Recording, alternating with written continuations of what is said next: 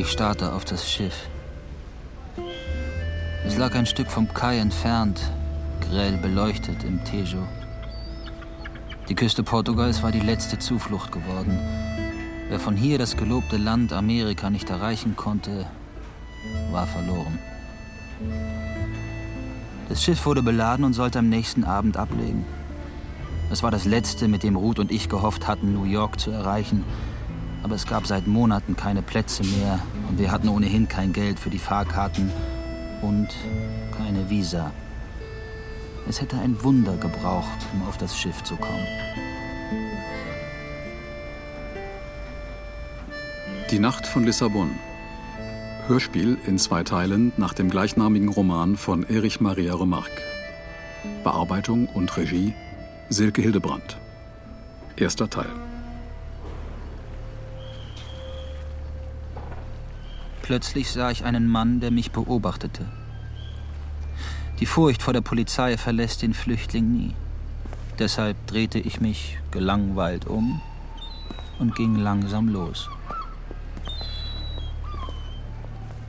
Sind Sie Deutscher?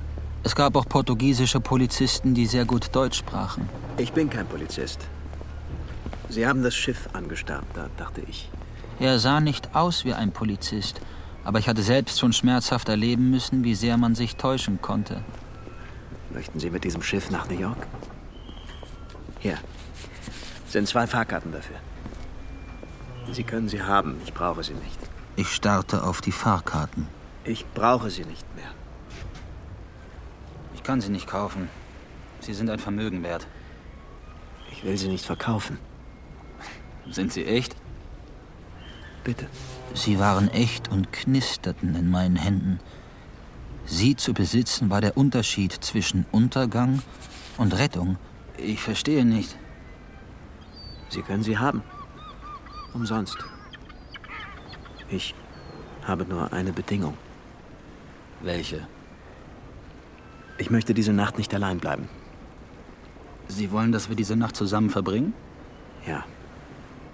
Bis morgen früh. Das ist alles? Das ist alles. Sonst nichts? Sonst nichts. Wo wohnen Sie? Dahin will ich nicht. Aber ich kenne in der Nähe ein Lokal.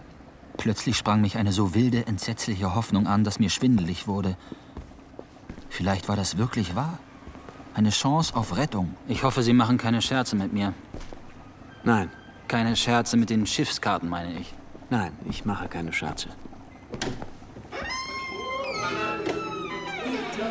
In der kleinen Bar saßen fast nur Ausländer, Touristen.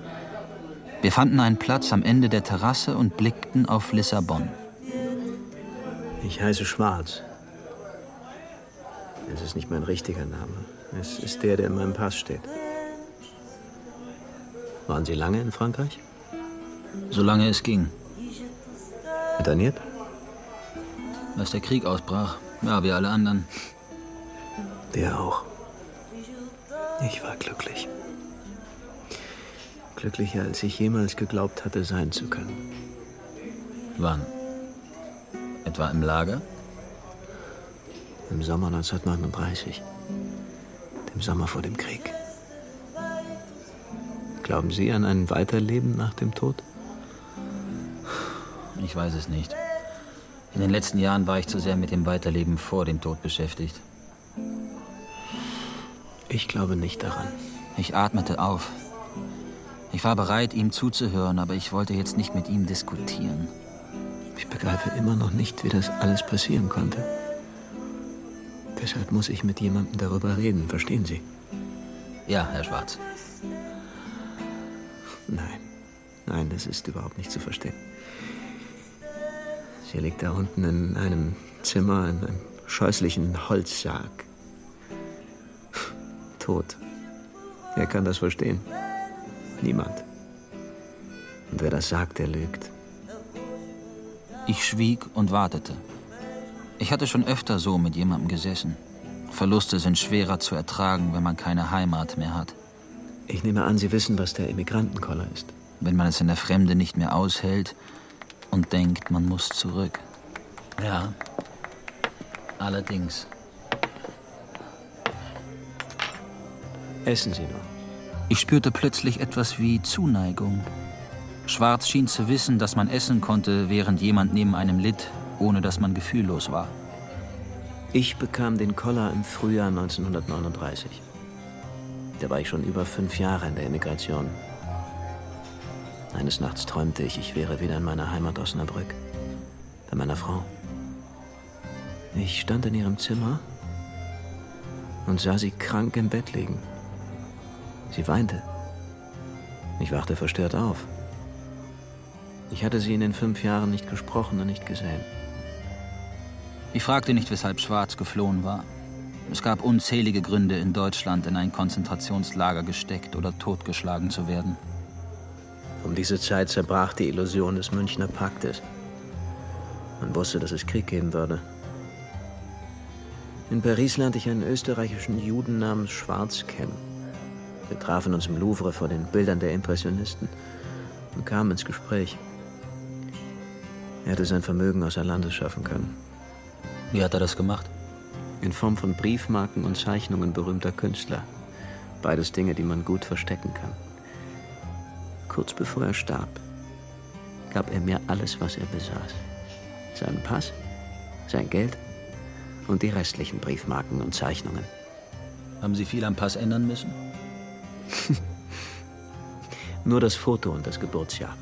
Wir waren ungefähr gleich groß. Kaum hatte ich dieses unerwartete Geschenk in den Händen, gingen die Fragen los. Kann ich mit dem Pass nicht nach Deutschland reisen? Ich könnte meine Frau wiedersehen. Immigrantenkoller in seiner reinsten Form. Sie kennen das. Und wie ich das kenne. Es hat uns alle mal erwischt. Diese verzweifelte Unruhe. Genau so. Ich lief umher, bis ich vor Müdigkeit fast umfiel. Aber ich konnte nicht schlafen. Und wenn, weckten mich die Träume über meine Frau wieder auf. Ich sah sie in einem Gestapo-Keller und hörte sie schreien. Am Nebentisch stand plötzlich eine große Frau in einem eleganten Abendkleid auf. Sie blickte auf die Stadt und den Hafen hinunter und drehte sich zu ihrem Begleiter im weißen Smoking. Darling, müssen wir wirklich zurück? Wenn wir doch hier bleiben könnten. Ich habe gar keine Lust, wieder nach Amerika zu fahren. Die Frau im Abendkleid verließ mit ihrem Begleiter langsam die Terrasse. Sie hatte sehr braune Schultern und war größer als er. Die beiden gingen wie Menschen, die nie gejagt worden waren. Sie drehten sich nicht einmal um. Ich beschloss es zu wagen und zurückzukehren. Ich fuhr in die Schweiz, an den Rhein und wartete, bis es dunkel wurde, um den Übergang zu versuchen. Ich werde diese Nacht nie vergessen. Es war eine Nacht voller Sterne. Alle meine Sinne waren weit offen. Ich war auf alles gefasst, aber ganz ohne Angst. Mir war, als ginge ich über eine hohe Brücke. Von einer Seite meines Lebens auf die andere. Und ich wusste, dass sich diese Brücke hinter mir auflösen würde, wie silberner Rauch. Ich durchschwamm den Rhein nach Österreich, wanderte weiter bis zum nächsten Ort und stieg in den Zug nach Deutschland. Als ich in das Abteil trat, saßen dort zwei SA-Männer in Uniform. Es war meine erste Begegnung nach fünf Jahren mit allem, was ich verabscheute. Ich setzte mich neben einen Mann in Lodenmantel und Gewehr. Wo wollen Sie denn hin? Zurück nach Bregenz. Sind fremd hier, wie? Ja, in den Ferien. Und woher kommen Sie? Ich zögerte eine Sekunde. Hätte ich Wien gesagt, wie es im Pass stand, wäre Ihnen mein mangelnder Dialekt aufgefallen. Hannover.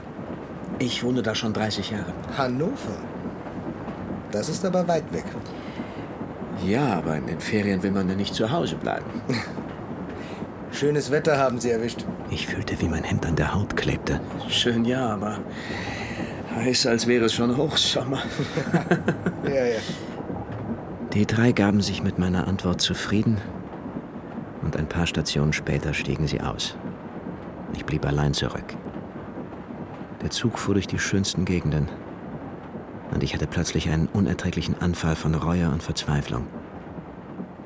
Ich verstand nicht mehr, was mich dazu getrieben hatte, die Grenze zu überschreiten. Jetzt war ich gefangen. Meine Herren, wir schließen jetzt. Kennen Sie noch ein Lokal, wo wir hingehen können? Eventuell. Es ist allerdings ein russischer Nachtclub, sehr elegant. Kommt man da rein? Natürlich, mein Herr. Es gibt elegante Frauen da, alle Nationen, Deutsche auch. Was für Deutsche? Deutsche. Das Lokal ist sehr unterhaltsam. Sagen Sie, dass Manuel Sie geschickt hat. Der russische Nachtclub war eines dieser typischen Lokale, wie es sie seit der Revolution von 1917 überall in Europa gab. Sie haben alle dieselben ehemaligen Aristokraten als Kellner und dieselbe matte Beleuchtung. Die Deutschen hier waren keine Immigranten, eher Spione oder Botschaftsangehörige. Die Russen haben sich besser etabliert als wir. Sie waren die erste Welle der Immigration. Da hatte man noch Mitleid. Jetzt ist es aufgebraucht und wir sind der Welt nur noch lästig. Oh, sind wir beim Gewissen der Welt? Ja, und da ist nichts zu lächeln. Seit wir hier drin waren, war ich nervös. Es lag wahrscheinlich am geschlossenen Raum und den deutschen Gästen. Ich sah auch das Schiff nicht mehr. Wer weiß, ob es nicht früher auslief als behauptet. Nehmen Sie die Fahrscheinhefte.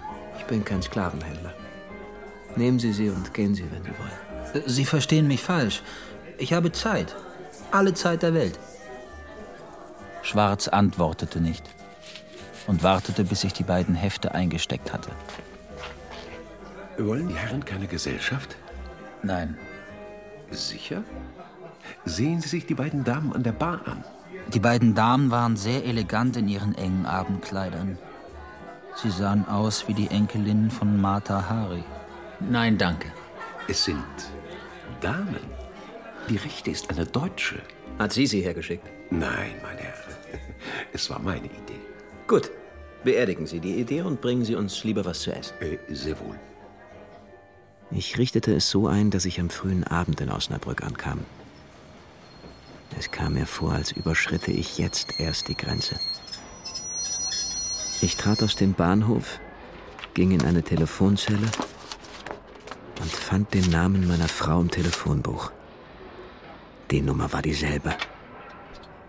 Sie einfach anzurufen traute ich mich nicht. Stattdessen rief ich meinen alten Freund aus Kindertagen an. Er würde mir helfen. Hier ist Dr. Martens. Rudolf. Wie bitte? Rudolf.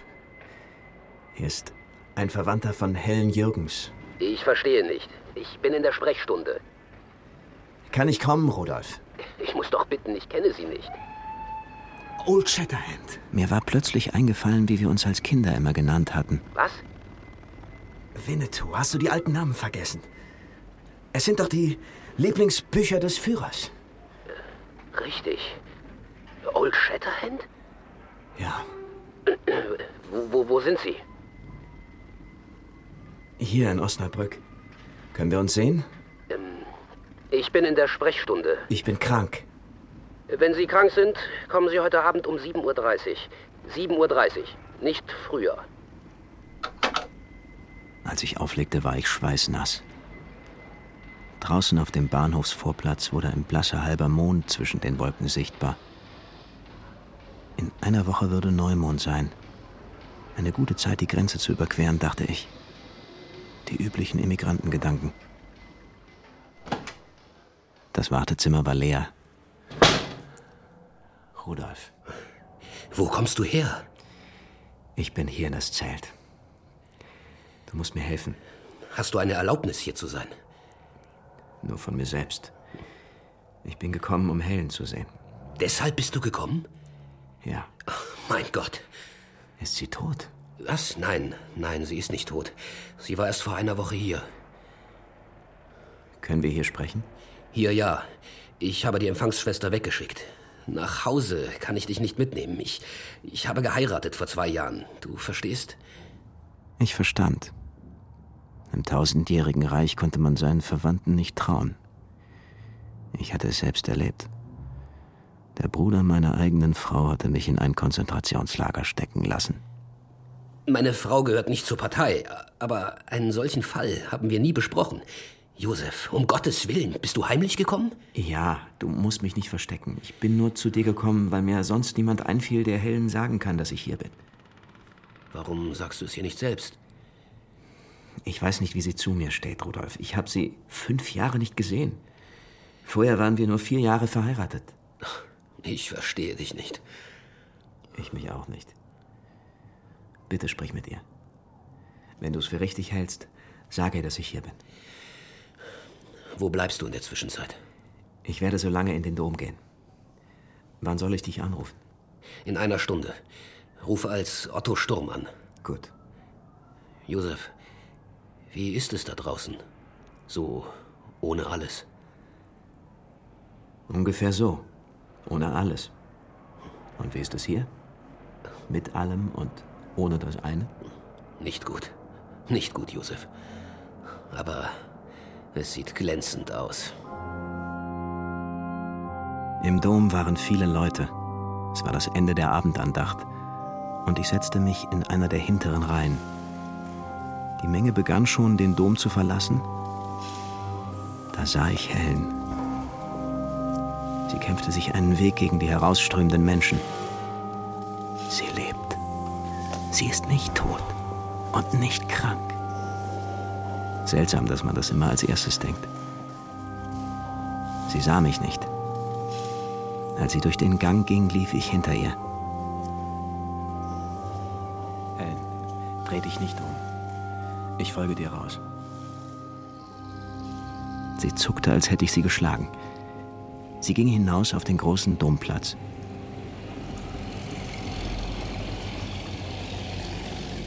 Wo kommst du her? Aus Frankreich. Haben sie dich reingelassen? Nein, ich bin heimlich über die Grenze. Warum? Dich zu sehen. Du hättest nicht kommen sollen. Ich weiß. Das sage ich mir auch jeden Tag. Warum bist du gekommen? Ich wagte nicht, sie zu küssen oder zu umarmen. Sie stand dicht vor mir, aber so starr, als könnte sie zerbrechen, wenn man sie berührte. Ich wusste nicht, was sie dachte, aber ich hatte sie wiedergesehen. Sie lebte. Nun konnte ich gehen oder dem entgegensehen, was jetzt käme. Du weißt es nicht? Ich werde es morgen wissen. Oder später. Du bist gekommen.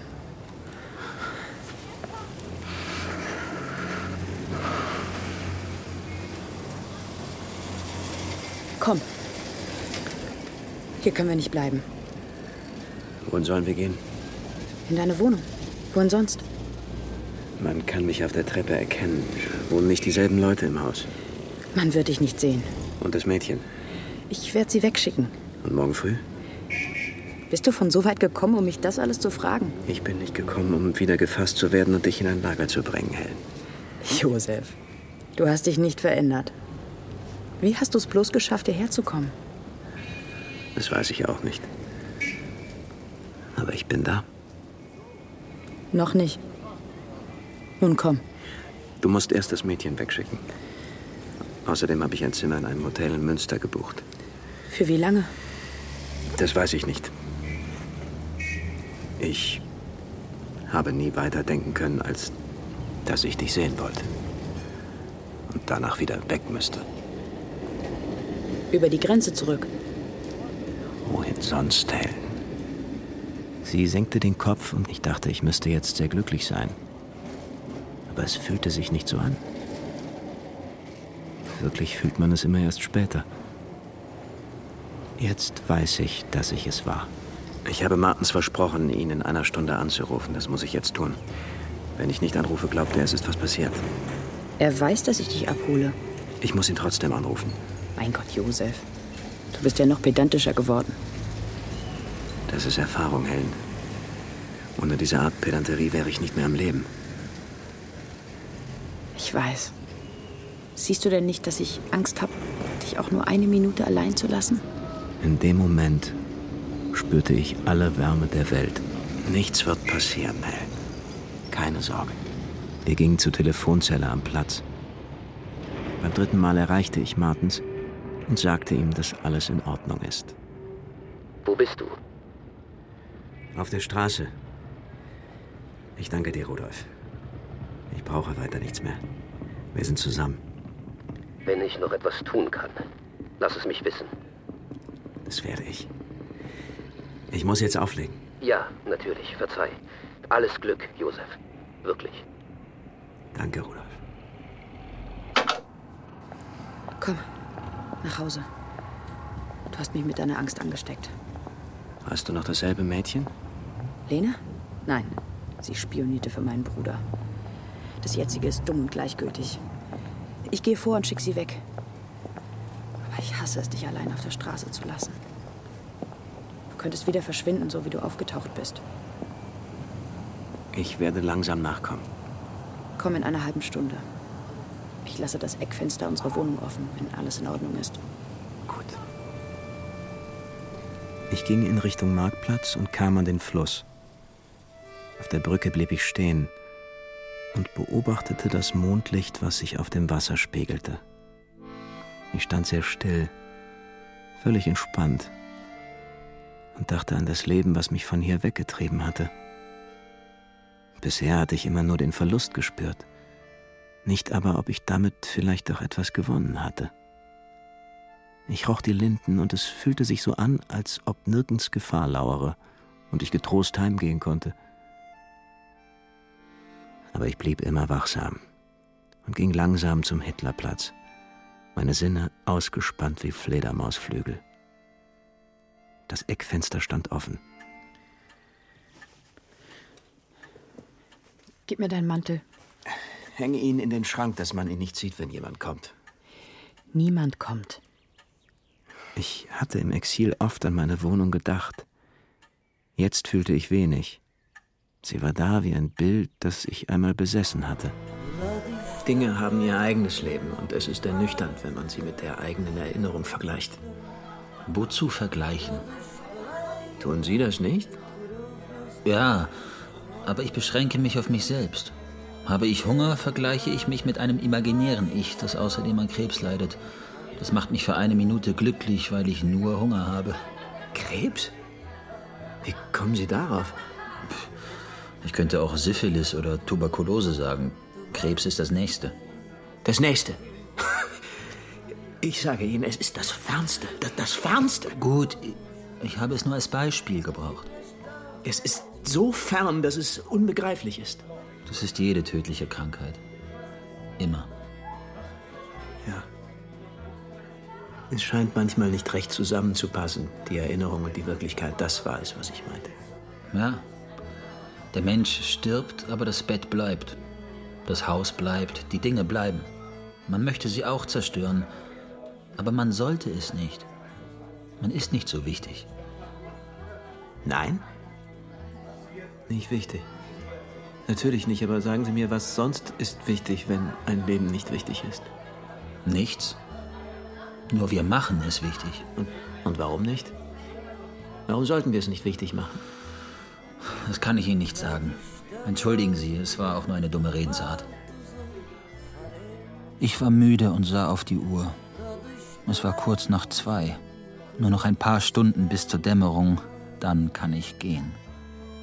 Ich fühlte nach den Fahrscheinen in meiner Tasche. Sie waren da. Fast hätte ich es nicht mehr geglaubt. Der ungewohnte Wein, die Musik und die Stimme von Schwarz hatten etwas Unwirkliches. Ist dir deine Wohnung so fremd geworden? Eine seltsame Verlegenheit hatte mich erfasst. Es war, als würden die Gegenstände nach mir greifen, aber ich gehörte nicht mehr zu ihnen. Vielleicht gehörte ich auch nicht mehr zu Helen. Nein. Es ist alles, wie es war. Nein. Nichts ist mehr so. Weshalb bist du zurückgekommen? Damit alles so ist wie immer? Nein, ich weiß, dass es das nicht gibt. Aber wir haben hier doch gelebt. Wo ist das geblieben? Nicht hier. Und auch nicht in den alten Kleidern. Meinst du das? Nein, ich frage auch nicht für mich. Du warst immer hier. Ich frage für dich. Warum hast du mich nicht früher gefragt? Früher? Warum früher? Ich war nicht hier. Bevor du weggingst. Warum hast du mich nicht gefragt, ob ich mitgehe? Mitgehen? Weg von hier? Weg von deiner Familie? Von allem, was du liebst? Ich hasse meine Familie.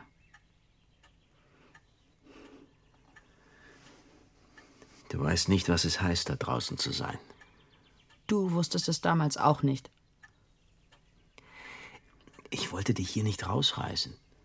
Ich hasse es. Alles hier. Aber das war nicht immer so. Weshalb bist du zurückgekommen? Sie stand auf der anderen Seite des Zimmers.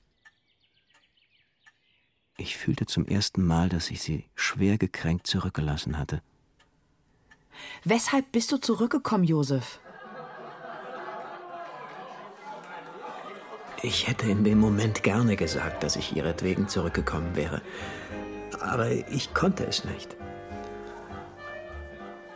Ich erkannte plötzlich, dass die reine Verzweiflung mich zurückgetrieben hatte. Ich hatte der Eiseskälte der Einsamkeit nicht länger standhalten können. Die vielen Nächte zwischen den Grenzen, die grauenhafte Langeweile des Daseins, das nur um Essen und Schlaf kämpft. All das fiel hier an der Schwelle zu meiner Wohnung von mir ab. Der Mensch der letzten fünf Jahre hatte Selbstmord begangen und ein anderer lebte. Verstehen Sie, was ich meine? Ich glaube schon. Wahrscheinlich begehen wir mehr Selbstmorde, als wir ahnen. In den Momenten, wo wir jemand anderes werden. Das ist es. Wenn wir sie nur als Selbstmorde erkennen würden, dann hätten wir die Fähigkeit, von den Toten aufzuerstehen und mehrere Leben zu leben. Aber das alles konnte ich Helen natürlich nicht erklären. Helen stand da und bebte. Ich ging auf sie zu. Warum bist du gekommen? Ich habe es vergessen. Ich bin hungrig, Helen. Ich schlief nur wenige Stunden in dieser Nacht. Die Nacht drängte von außen gegen den kleinen Raum, in dem wir lagen. Ich glaubte Geräusche zu hören und schreckte oft hoch. Kannst du nicht schlafen? Nein. Über meine Träume habe ich keine Kontrolle. Ist noch Wein da? Genug. Daran ist meine Familie zuverlässig. Seit wann trinkst du Wein? Seit ich in Frankreich bin. Woher bist du so braun? Ich war im Frühjahr Skifahren. Seit wann fährst du Ski? Jemand hat es mir beigebracht. Gut. Soll ja sehr gesund sein. Willst du gar nicht wissen, wer? Nein. Du hast dich verändert. Wie heißt du jetzt? Josef Schwarz. Heiße ich dann jetzt auch Schwarz? Nein, Helen, es ist nur ein Name. Der Mann, von dem ich ihn habe, hat ihn selbst geerbt. Fühlst du dich anders seitdem? Ja, weil ein Pass dazu gehört. Auch wenn er falsch ist. es war eine Frage aus einer anderen Welt. Wie echt ein Pass war, lag an dem Polizisten, der ihn kontrollierte. Was ist ein Name? Ein Zufall oder eine Identifikation? Ein Name ist ein Name. Ich habe meinen verteidigt. Es war deiner. Und jetzt kommst du und hast irgendwo einen anderen Namen gefunden. Er ist mir geschenkt worden. Es war das kostbarste Geschenk der Welt und es erinnert mich immer daran, dass es Güte gibt und Menschlichkeit. Woran erinnert dich deiner? An ein Geschlecht preußischer Krieger und Jäger? Ich habe nicht vom Namen meiner Familie gesprochen. Ich trage noch deinen, den früheren Herr Schwarz. Du, bist wie ein Chamäleon, das seine Farbe wechselt und sich damit entzieht.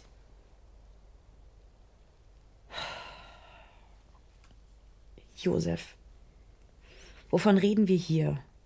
Und wozu? In der ersten Nacht. Warum küssen wir uns nicht? Oder hassen uns? Menschen in meiner Lage werden abergläubisch. Wenn ich dir jetzt sagte, dass ich dich über alle Maßen liebe, würde ich erwarten, dass die Gestapo eine Minute später vor der Tür steht. Ist das wirklich der Grund? Nur einer.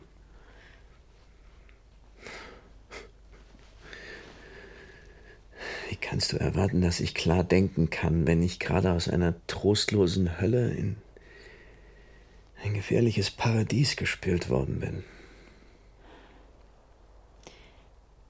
Hast du viele Frauen gehabt in Frankreich? Nein, nicht viele.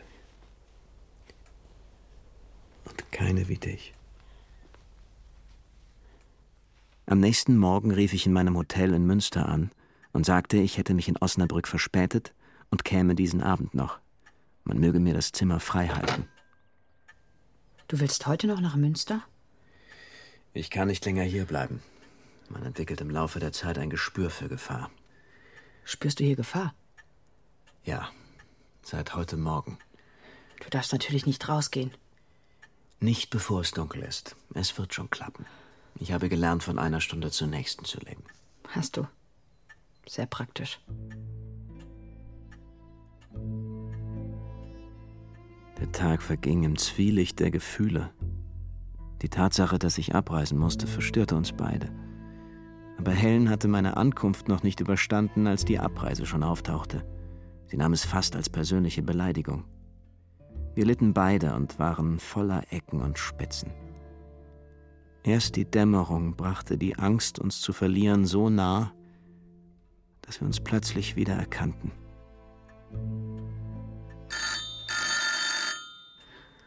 Wer kann das sein? Es ist sicher nur irgendein Bekannter. Wenn ich nicht aufmache, geht er wieder. Geh ins Schlafzimmer. Ich werde ihn los. Wer ist es? Ich weiß es nicht. Versteck dich.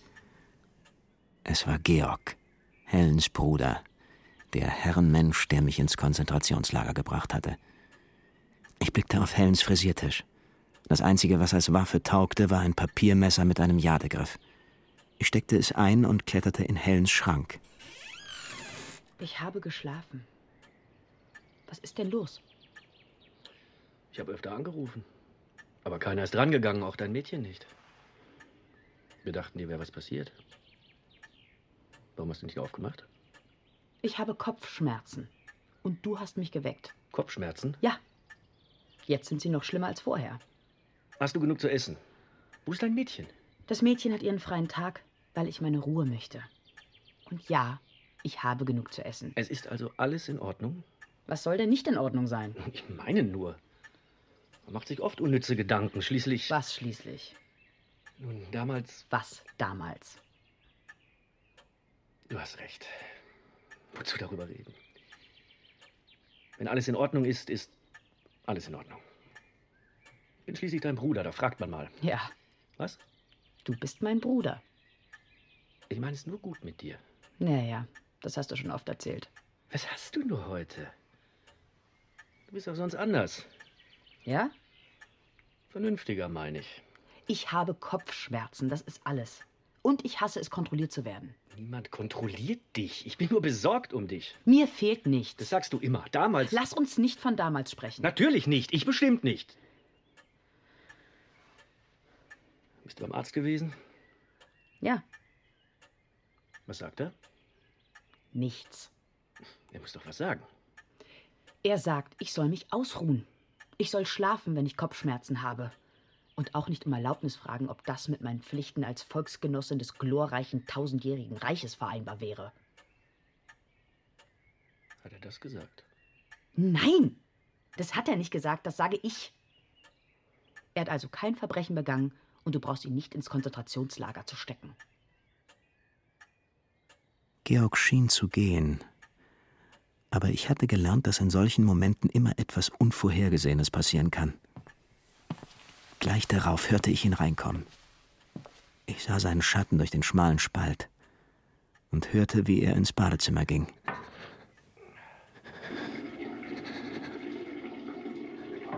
Ich stand reglos zwischen den Kleidern und begriff zum ersten Mal, was ich getan hatte. Die Angst stieg aus dem Boden wie schwarzes Gas, und ich dachte, ich ersticke. Im Lager war mir selbst nicht das Schlimmste passiert. Jetzt aber stand alles wieder vor mir, was anderen passiert war.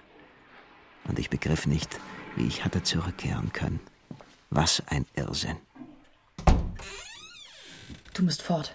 Du darfst nicht zum Bahnhof gehen. Man könnte dich erkennen. Aber du musst fort. Ich werde mir einen Wagen leihen und dich nach Münster bringen. Ich spürte den scharfen Schmerz der kommenden Trennung. Alle Vorbehalte waren auf einmal verschwunden. Und plötzlich begehrte ich Helen mit allen Fasern meines Körpers. Ich hatte Schwarz zugehört, ohne ihn zu unterbrechen. Er sprach zwar zu mir, aber ich wusste, dass ich für ihn nur eine Wand war, von der manchmal ein Echo kam. Ich war ein fremder Mensch, der für eine Nacht seinen Weg kreuzte und vor dem er keine Hemmung zu haben brauchte. Ich dachte, es würde die Herren interessieren, dass ein deutscher Diplomat mit Begleitung eingetroffen ist. Dort drüben am Tisch. Schwarz und ich wechselten unwillkürlich den Immigrantenblick. Ein kurzes Heben der Lider und ausdrucksloses Abwenden. Sie sprechen doch auch Deutsch. Wir wissen, wer er ist. Bringen Sie uns noch Wein. Sehr wohl, die Herren.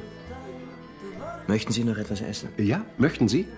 Machen Sie sich keine Sorgen wegen des Geldes. Es reicht für alles in dieser Nacht. Nein, danke.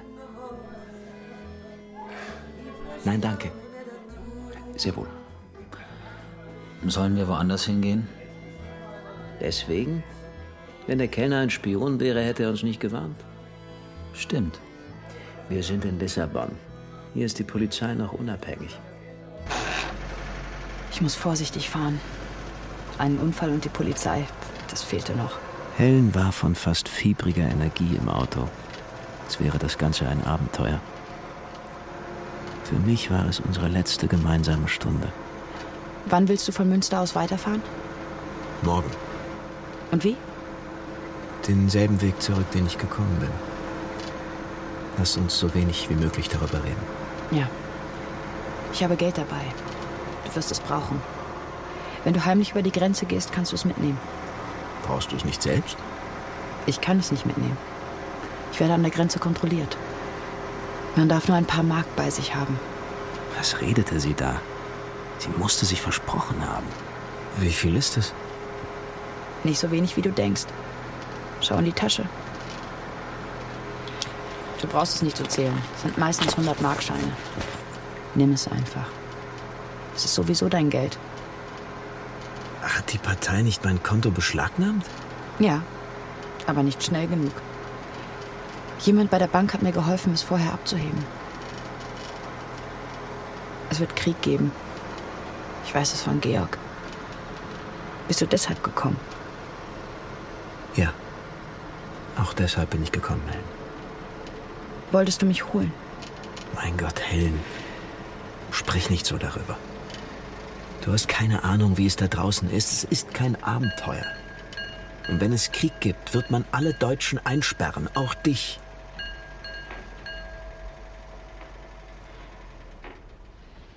Ich gehe mit dir. Was? Was sagst du da? Warum nicht? Willst du mich wieder zurücklassen? Im kalten Licht des Armaturenbreites sah Helens Gesicht aus, als sei es bereits vom kommenden Krieg gezeichnet. Ich begriff plötzlich, dass das meine größte Angst gewesen war. Dass der Krieg zwischen uns kommt und wir uns nie wiederfinden würden. Wenn du nicht gekommen bist, um mich zu holen, dann ist es ein Verbrechen, dass du überhaupt gekommen bist. Warum bist du gekommen? Lüg nicht. Mir wurde klar, dass es nur eine Antwort gab, die sie verstehen würde. Und die ich jetzt geben durfte. Um dich zu holen. Weißt du das denn immer noch nicht? Ich will es dir hundertmal sagen, Helen, und ich möchte es dir jede Minute sagen. Aber ich kann es dir nur sagen, weil ich weiß, dass es unmöglich ist. Es ist nicht unmöglich. Ich habe einen Pass. Du hast einen Auslandspass? Ja, Seit wann? seit zwei Jahren. Ich bin zweimal damit in die Schweiz. Er ist noch drei Jahre gültig. Ich musste mich fassen. Es war nicht mehr ausgeschlossen, dass Helen Deutschland verlassen konnte. Einfach, nicht wahr?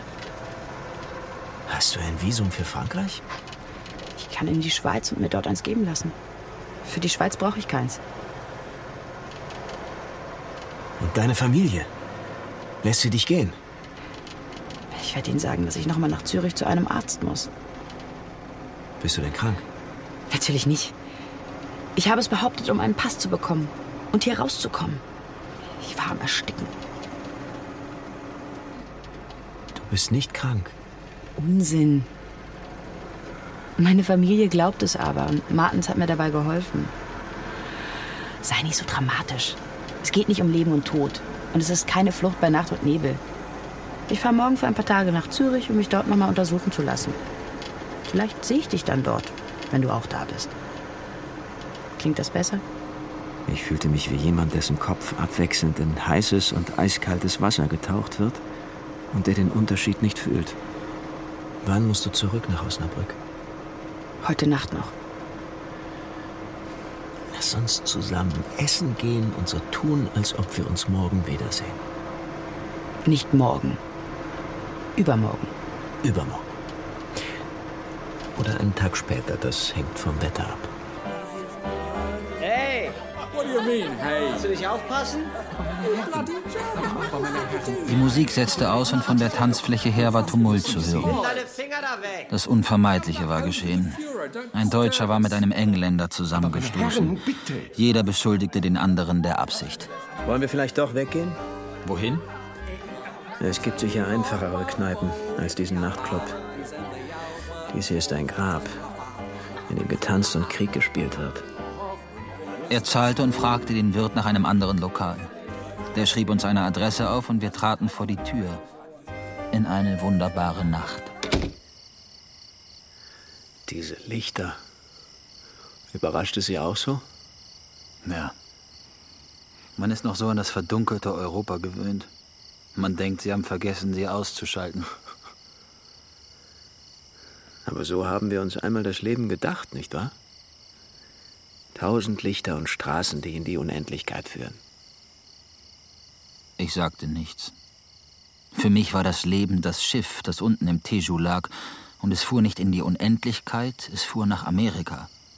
Ich hatte genug von Abenteuern. Die Zeit hatte uns damit beworfen wie mit faulen Eiern. Ich möchte, dass diese Nacht in meiner Erinnerung die glücklichste meines Lebens wird. Sie ist die schrecklichste.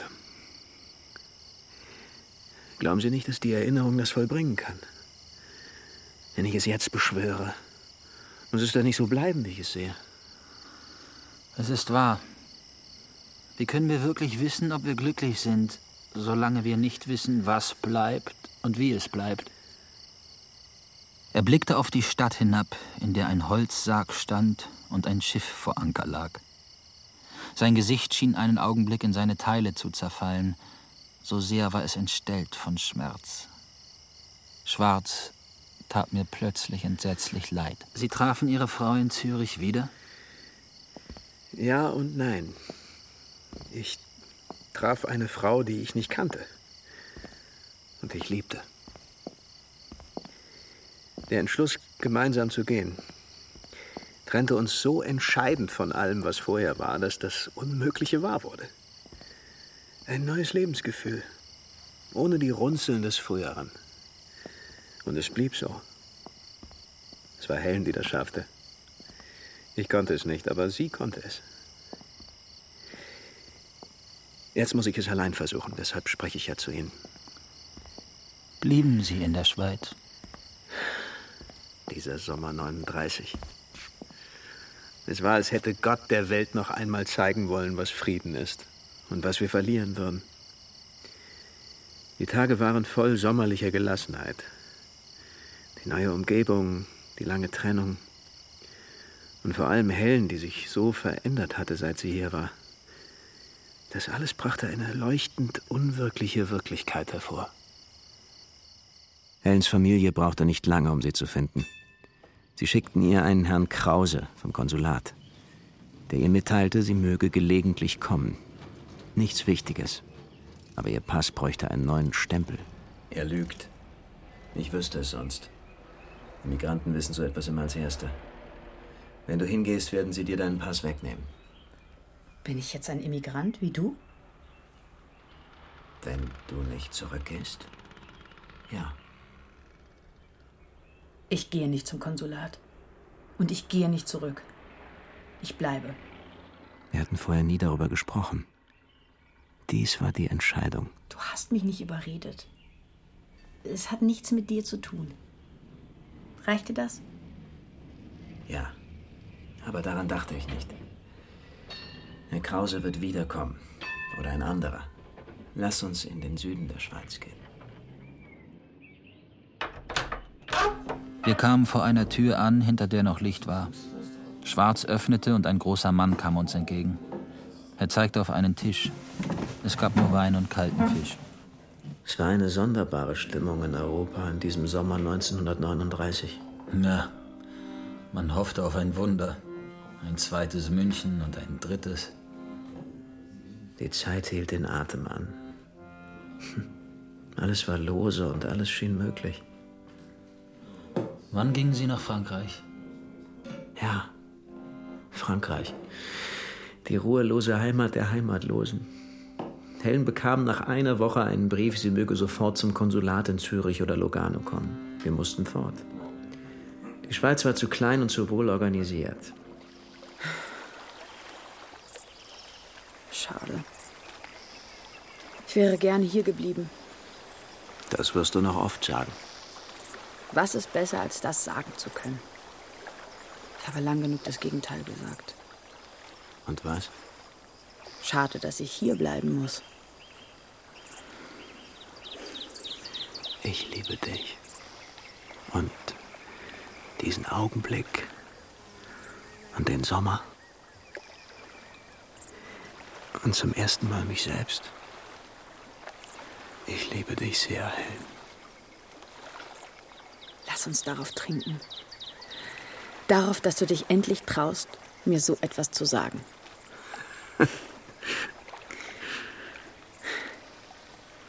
Wie viel Geld haben wir noch? Wenn wir vorsichtig sind, genug für ein Jahr? Und wenn wir unvorsichtig sind? Für diesen Sommer. Dann lass uns unvorsichtig leben. Wir wurden schläfrig und legten uns ins Bett. Es klopfte. Die Wirtin brachte einen Brief. Von meinem Jugendfreund und ihrem Arzt Martens aus Osnabrück. Hast du ihm gesagt, dass du hier bist? Ja. Er hat meiner Familie erklärt, dass ich für ein paar Wochen in die Schweiz zur Behandlung muss. Warst du bei ihm in Behandlung? Ab und zu. Weswegen? Nichts Besonderes.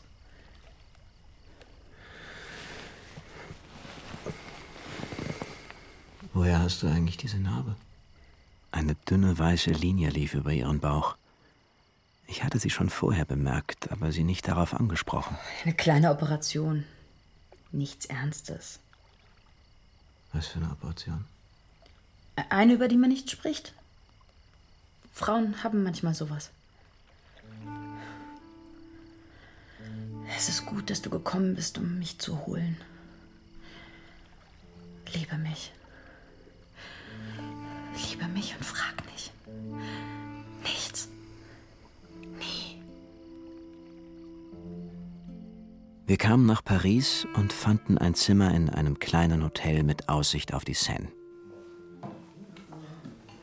Wir blieben immer zusammen. Die Zeit rauschte draußen vorbei mit Extrablättern, Alarmnachrichten und Extrasitzungen. Aber wir lebten nicht in ihr. Wenn das Gefühl alles ausfüllt, ist kein Platz mehr für Zeit. Glauben Sie nicht? Ich war müde und gegen meinen Willen ungeduldig geworden. Ich weiß es nicht. Glück. Wenn man weiterlebt, kann man nichts dagegen tun, dass es ein Stück Vergänglichkeit wird. Es soll nicht vergehen.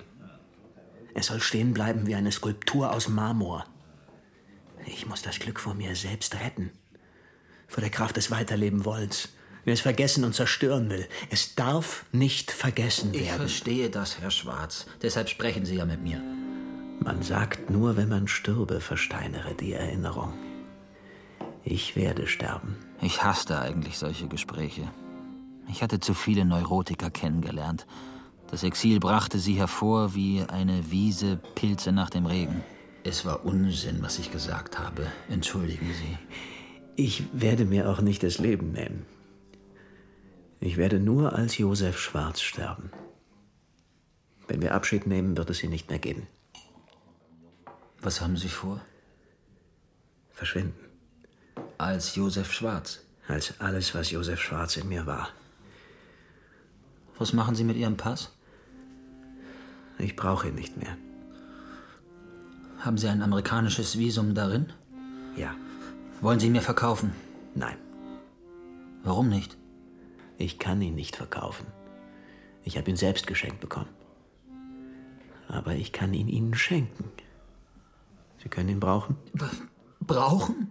Es würde mich retten. Ich habe kein Visum. Sie brauchen nur die Fotografie auszuwechseln. Das Alter dürfte ungefähr stimmen. Ich war so in Aufruhr über den Pass von Schwarz, dass ich ihm nicht zuhörte. Ich dachte nur darüber nach, wie ich auch für Ruth noch ein Visum bekommen könnte.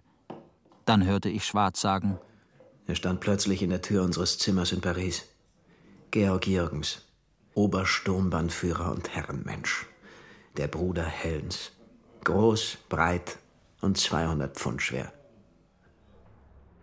Also alles Lügen. Dachte ich's mir doch.